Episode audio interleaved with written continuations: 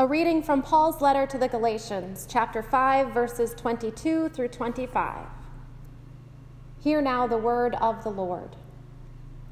The fruit of the Spirit is love, joy, peace, patience, kindness, generosity, faithfulness, gentleness, and self control. There is no law against such things. And those who belong to Christ Jesus have crucified the flesh with its passions and desires. If we live by the Spirit, let us also be guided by the Spirit. May God bless our understanding of this sacred text. Will you pray with me? May the words of my mouth and the meditations of all our hearts be acceptable in your sight, O God, our rock and our Redeemer. Amen. One morning, Toad sat in bed I have many things to do, he said. I will write them all down on a list so that I can remember them. Toad wrote on a piece of paper a list of things to do today. Then he wrote, Wake up. I have done that, said Toad, and he crossed out, Wake up. Then Toad wrote other things on the paper. There, said Toad, now my day is all written down. Perhaps you recognize good old Toad, Frog's best friend in Arnold Lobel's classic children's books.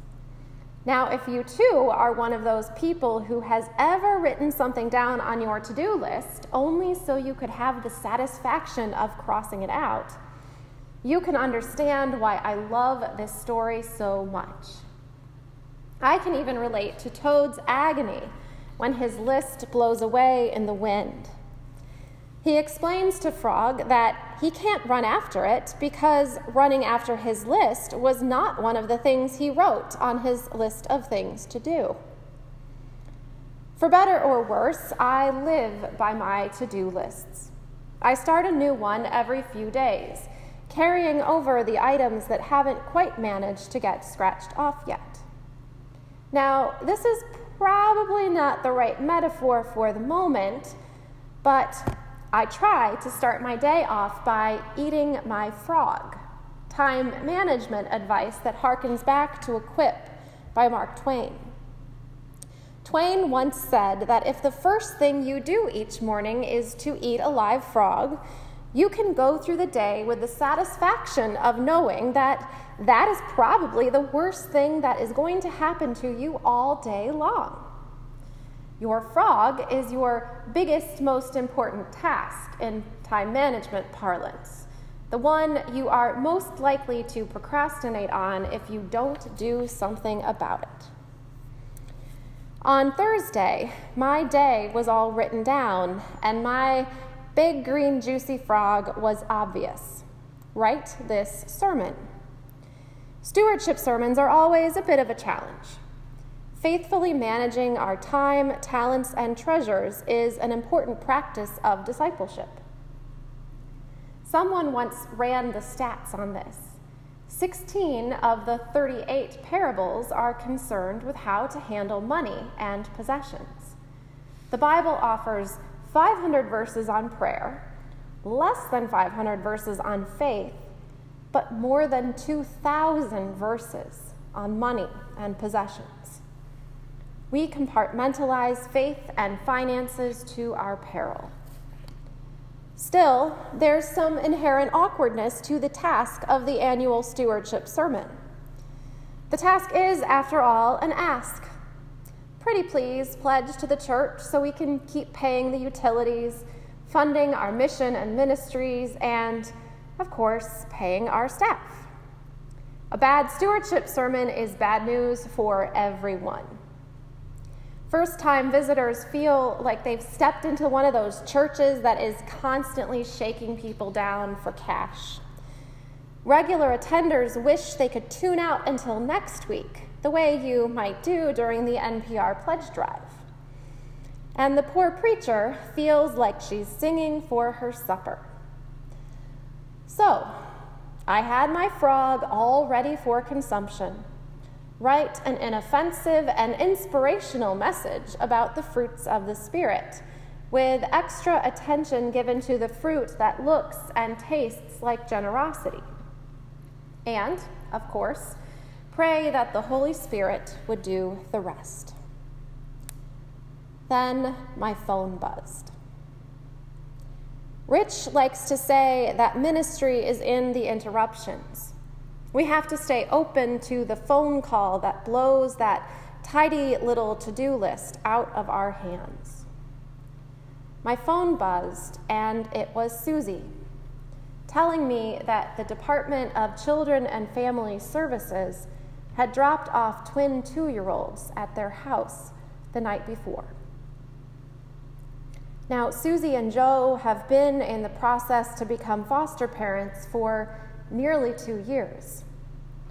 For the duration of those toddlers' lives, they've been busy doing paperwork, interviews, background checks, parenting classes. They've been grappling with the hopes and fears of stepping into such profoundly unknown and unknowable territory. And they've been waiting and waiting and waiting some more. Most DCFS placements happen with only a few hours' notice. And there's no way of knowing if you'll be asked to parent a newborn or a nine year old. So, despite all that preparation, they were also materially unprepared. And as you may know, caring for twin toddlers requires a remarkable amount of materials double stroller, high chairs, toys, clothes, coats, baby monitors, safety gates, and so on. Tracking down those items was not on my list. But sometimes it isn't just a random gust of wind that scatters our tidy to do lists. Sometimes it's the breath of the Holy Spirit.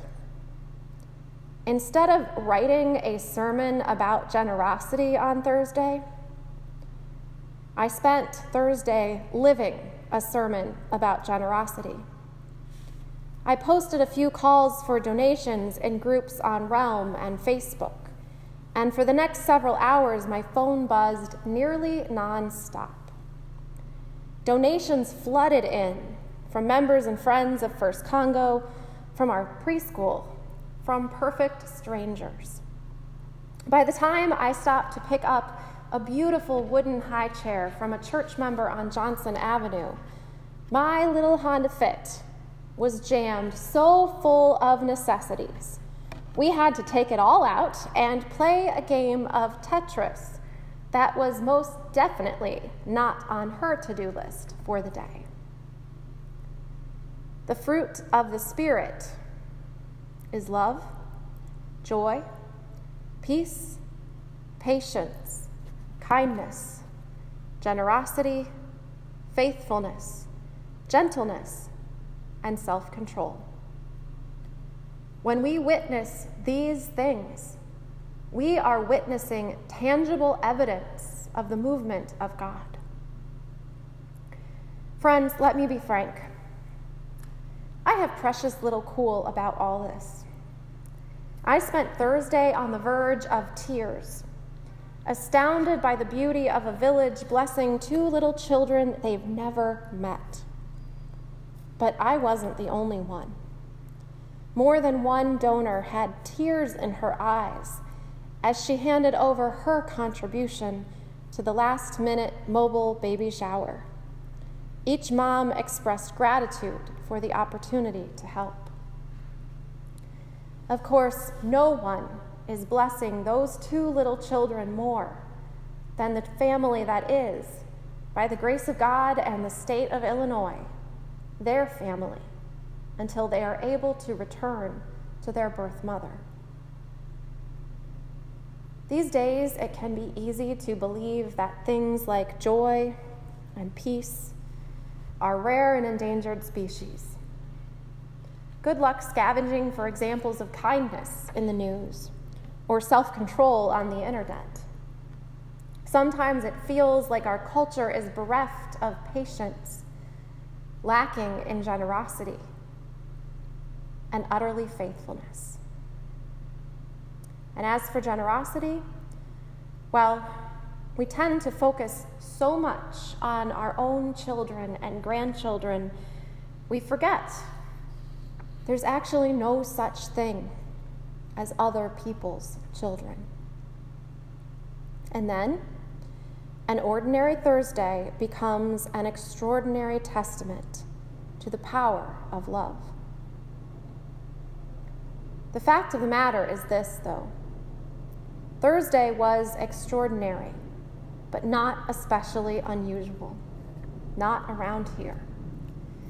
I hope that all the church members read the stewardship mailing that went out last week, especially the paragraph that named some of the ways the fruits of the Spirit are manifest in this community of faith. We experience love for the people in the pews around us, joy as we laugh alongside fellow rummage volunteers, peace as we breathe together in Tai Chi or faith and flow yoga. Patience as we wait for the tenors to learn their part, kindness as we welcome new members into our family of faith, generosity as we return a portion of our time, talents, and treasures to God, faithfulness as we lift up joys and concerns in prayer, gentleness as we sing the children forth to Sunday school, self control as we honor the covenants that give meaning and structure to our lives. Friends, I wholeheartedly believe that God is doing amazing things in and through this congregation. There is simply too much fruit to doubt this. We should all probably have tears in our eyes when we hand over our pledge cards because we are so very lucky to get to be a part of what's happening here. It is true that if my family didn't pledge as much to the church each year, I could afford that minivan after all. But what use would that minivan be if it were empty? The sacrifices we make for this church, large and small, are worthy. So, I encourage you to take out your to do list when you get home and add a few things to your agenda for the week. Number one, pray about how you are called to bear the fruit of the Spirit in your life. Number two, submit your pledge of time, talent, and treasure. Number three, Dare the Holy Spirit to mess with your days in all the best ways. May it be so. Amen.